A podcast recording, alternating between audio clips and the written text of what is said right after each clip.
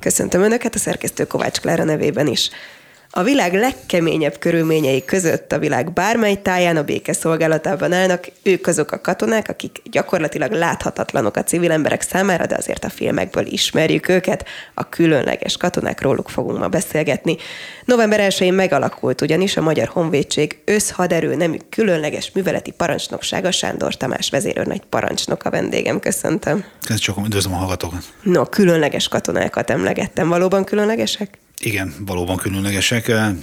Sokszor megkérdezik, hogy mitől különleges a különleges katona. Igazából a, ugye van egy ilyen úgymond hivatalos változat, ez a doktrinában megfogalmazottak szerint különlegesen kiválasztott, egy különleges, kimondottan a feladat végrehajtásra szervezett struktúrában, felszereléssel dolgoznak ők kis csoportokban.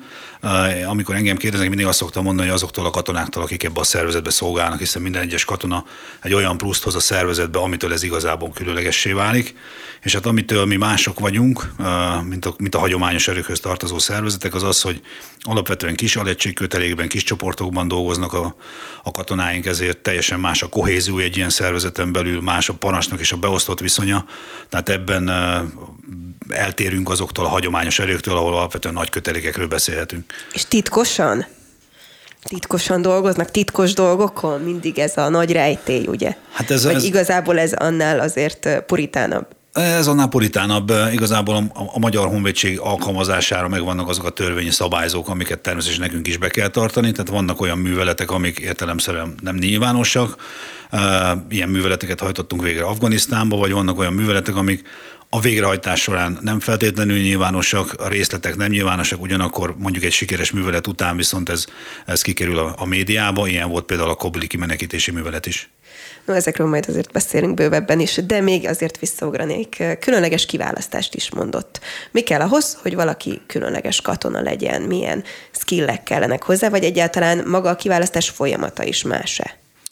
Uh, igazából semmi speciális dolog nem kell ahhoz, hogy valaki különleges műveleti katona legyen. Uh, ahogy szoktuk mondani, fejbe dől el minden, tehát ha valaki akarja csinálni, akkor értelemszerűen fogalmazunk úgy, hogy ennek, a, ennek az életstílusnak szenteli magát, ami annyit jelent, hogy folyamatosan fenntartja a fizikai állóképességet, mentálisan fit, tud gondolkodni, kreatív, csapatjátékos, nem feltétlenül agresszív, adott mértékben kerüli az agressziót, akkor, amikor kell, akkor viszont képes olyan döntéseket hozni, ami ahhoz kell, hogy ő győzzön.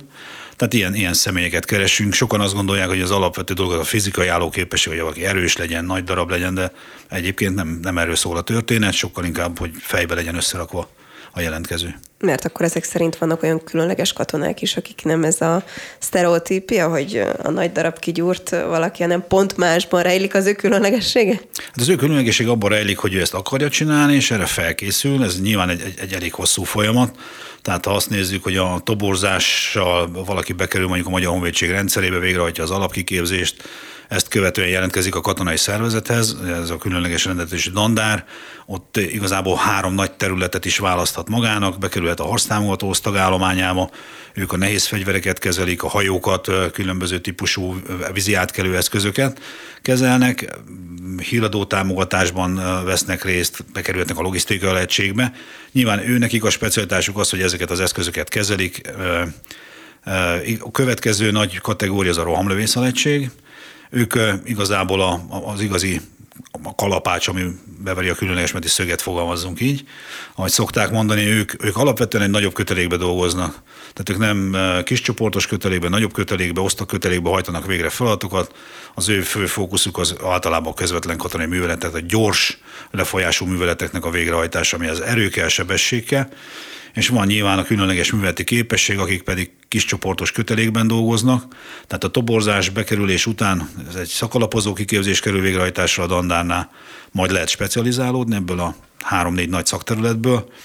Ehhez nyilván végre kell hajtani a különböző speciális felkészítéseket, mint például a rohamlövész tanfolyam, illetve aki a különleges műveleti vonalra szánja magát, annak végre kell hajtani egy különleges műveleti alaptanfolyamot, aminek a végén jönnek a speciális felkészítések, mint ejtőernyős képzés, búvárképzés, és ezt így összerakjuk, akkor az nagyjából egy tizenhat-tizennyolc hónap, mire eljutunk odáig, hogy valaki bekerül egy csoportba, és a csoportba, mint különleges műveleti katona szolgál.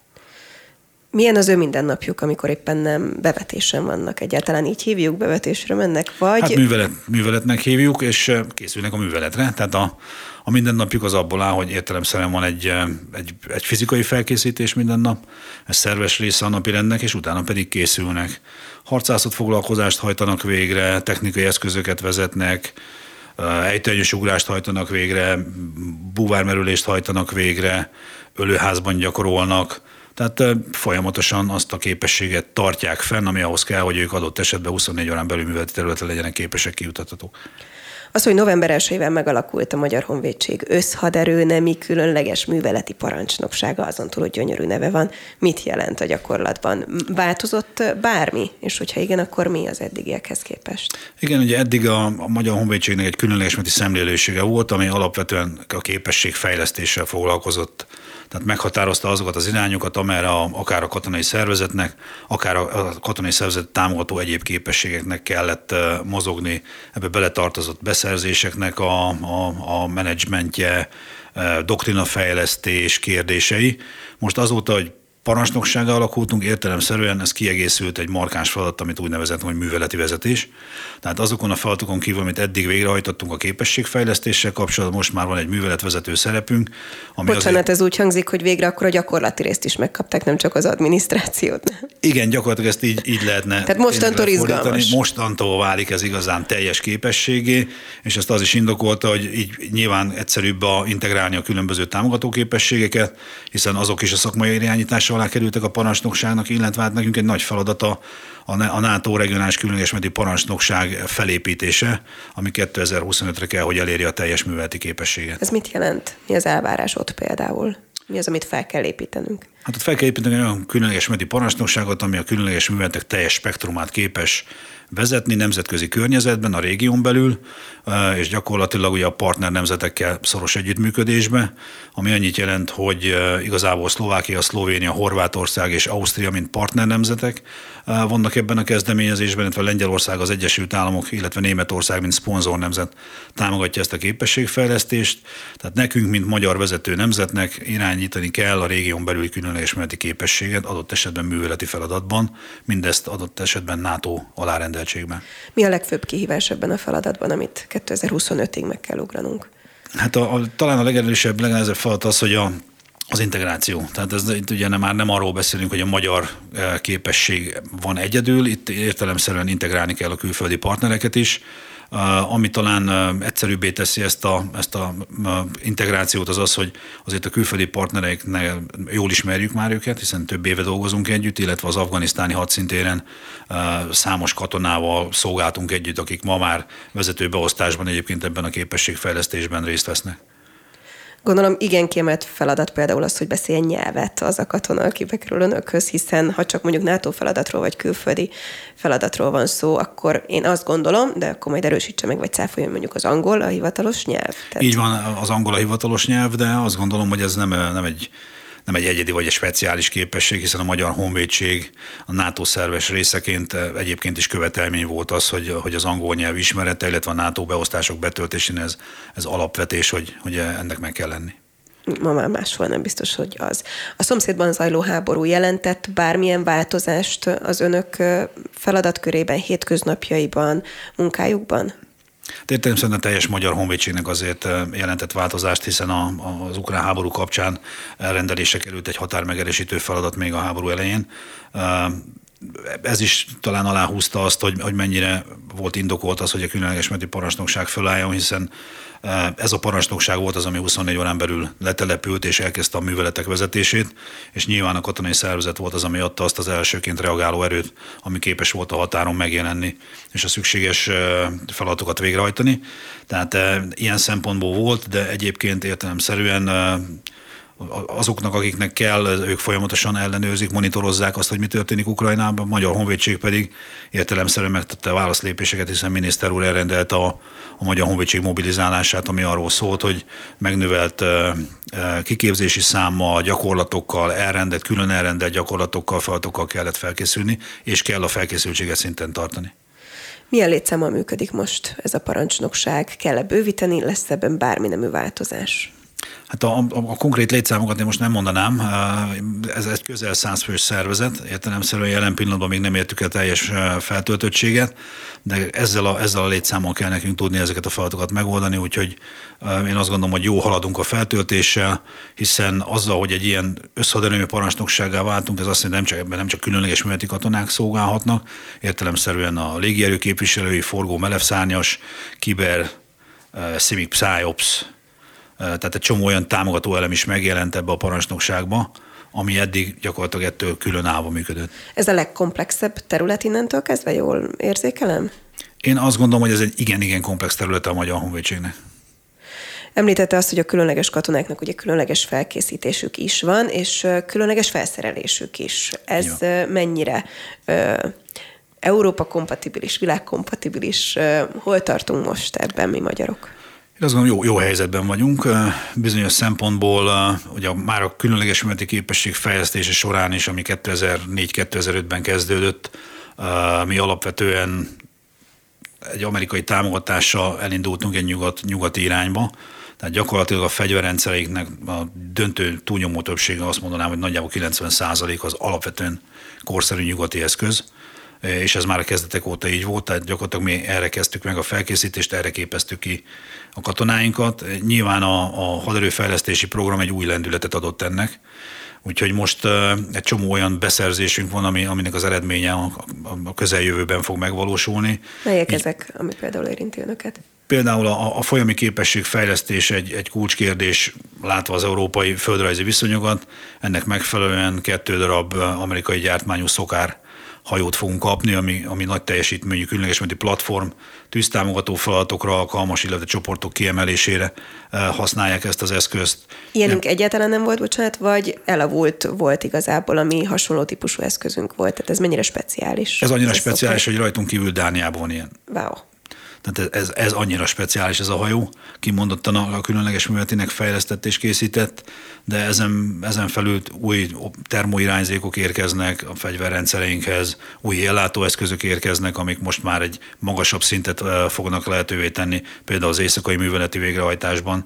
Tehát számos, nagyon nagy technikai eszközeink, nekünk, mint a szárazföldnek nincsenek, nincs annak harckocsiaink, tüzéreszközeink, lánctalpas dolgaink. Nekünk is van tervezve egy új típusú páncélzott jármű, ami a túlélő képességet, illetve a tűztámogató képességet fogja fejleszteni, de alapvetően a, a mi fókuszunkban a katona áll, hiszen nálunk a, a, a nap végén egy, a katonák fogják megoldani azokat a feladatokat, amiket végre kell hajtani. Ezeknek a speciálisan nagyon menőn hangzó eszközöknek a használatához egyébként kell bármilyen speciális felkészítést kapniuk az egyébként is különleges katonáknak? Hát értelemszerűen minden, minden technikai eszközre külön felkészítés van. Attól függően, hogy ez, ez a technikai eszköz, ez, ez mondjuk honnan érkezik, attól függően vagy kiképzők érkeznek Magyarországra, és Magyarországon történik meg a kiképzés, vagy mi utazunk ki az adott helyszínre.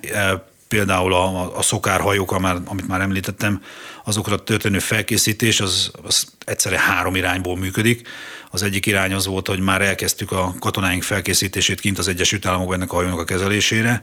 A, az el, elmúlt évben végrehajtott Black Swan gyakorlatunkon a huszonkettedik különleges hadihajós részleg megérkezett a Navy Seal-től.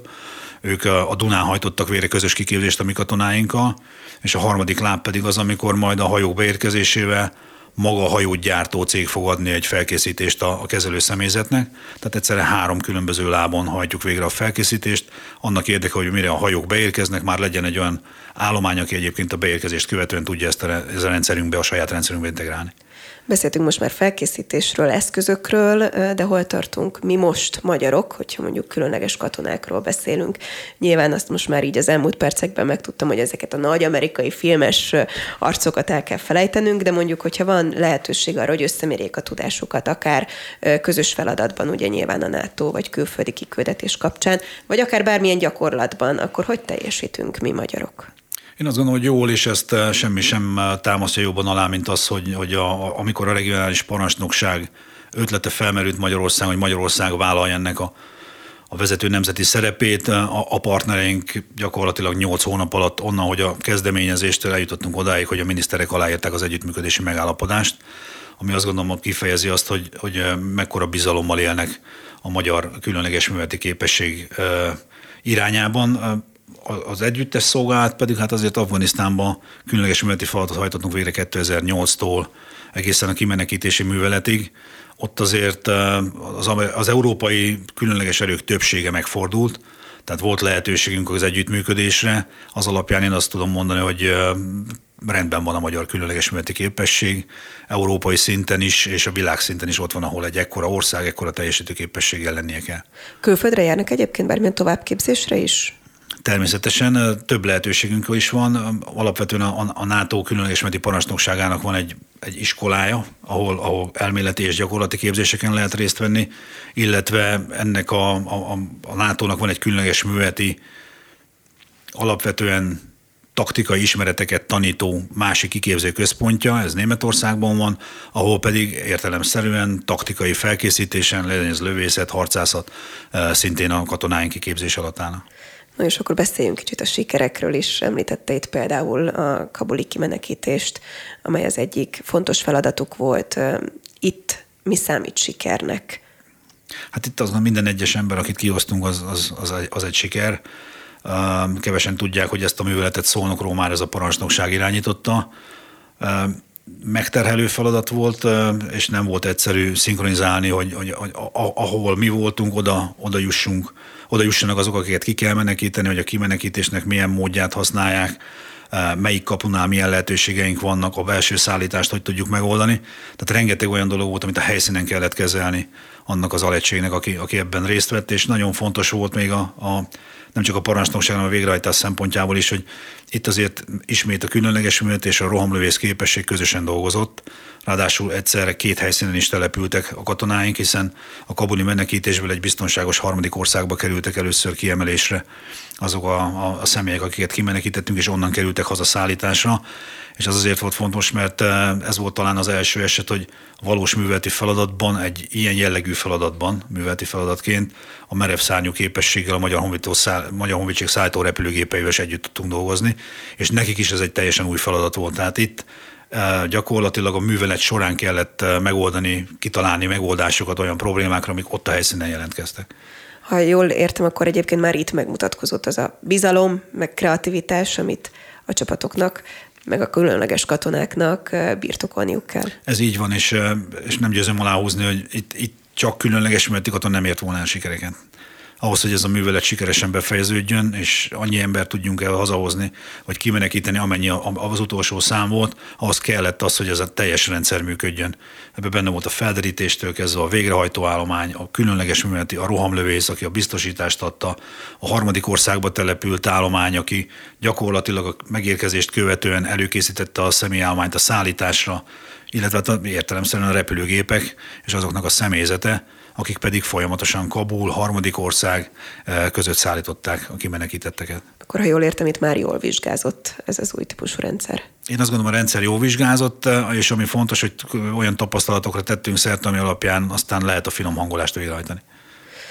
No, hogyha különleges katonákról beszélünk, akkor arról már beszélt, hogy egyébként a parancsnokságnak mondjuk mi a legfőbb kihívása, ez a kétezer-huszonötig a NATO-s csapatok integrálása. Önnek személy szerint egyébként hogyan látja rövid távon, és mondjuk hosszú távon mi az, amit kihívásnak, vagy álomnak, vagy célként tud megfogalmazni az új parancsnokság kapcsán?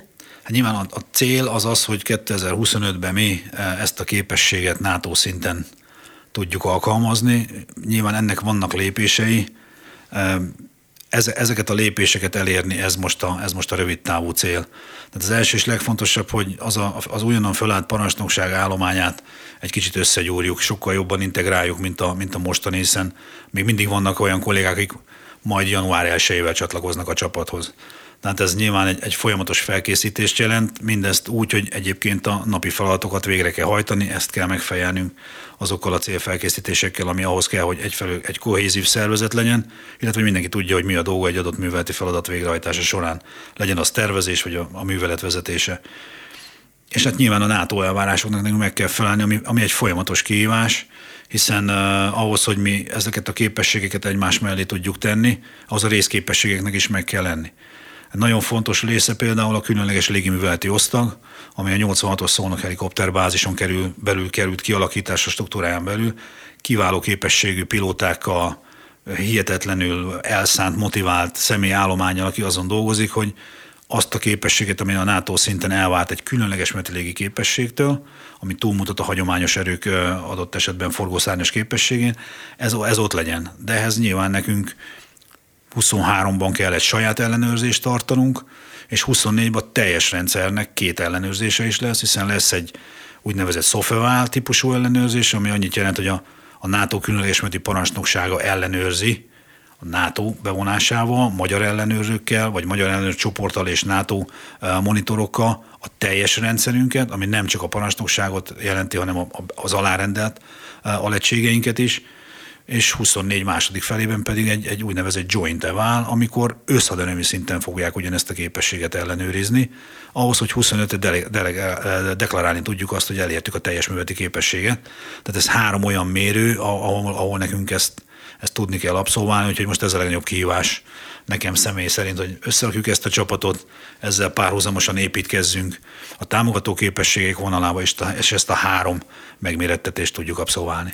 Komplex feladat, és azt gondolom, hogy komplex kihívás egyébként magáknak, maguknak, a katonáknak is, a különleges katonáknak végszóra. Miért jó különleges katonának lenni? Vagy miért legyen valaki különleges katona? Hát mert nyilván ugye a különleges műveleti a, a, a csúcsa valahol minden hadseregnek. Nem, nem szeretem, ha én mondom, hogy ők az elitje a Magyar Honvédségnek, mert ezt nem nekem kell megállapítani, erre van a Magyar Honvédség parancsnok, ha azt mondja, hogy mi vagyunk az elit, akkor ezt el tudom fogadni. Tehát nyilván itt szolgálni, azért ez egy, ez egy óriási megtiszteltetés. Tehát az, hogy az ember eljut onnan, hogy kezdi a pályát, mondjuk én gépesített lövészként, és a nap végén a Magyar Honvédség különleges műveleti képességének a parancsnoka lehet, ez, ez, egy, ez egy óriási a karrierben, én azt gondolom. És hát ez nyilván minden katonának a saját szintjén, ez elérhető lehetőség, aki, aki ma Magyarországon szolgál, vagy aki ebbe az irányba gondolkodik, akár civilként is. Sándor Tamás vezérőrnagy, köszönöm szépen a beszélgetést. Én köszönöm.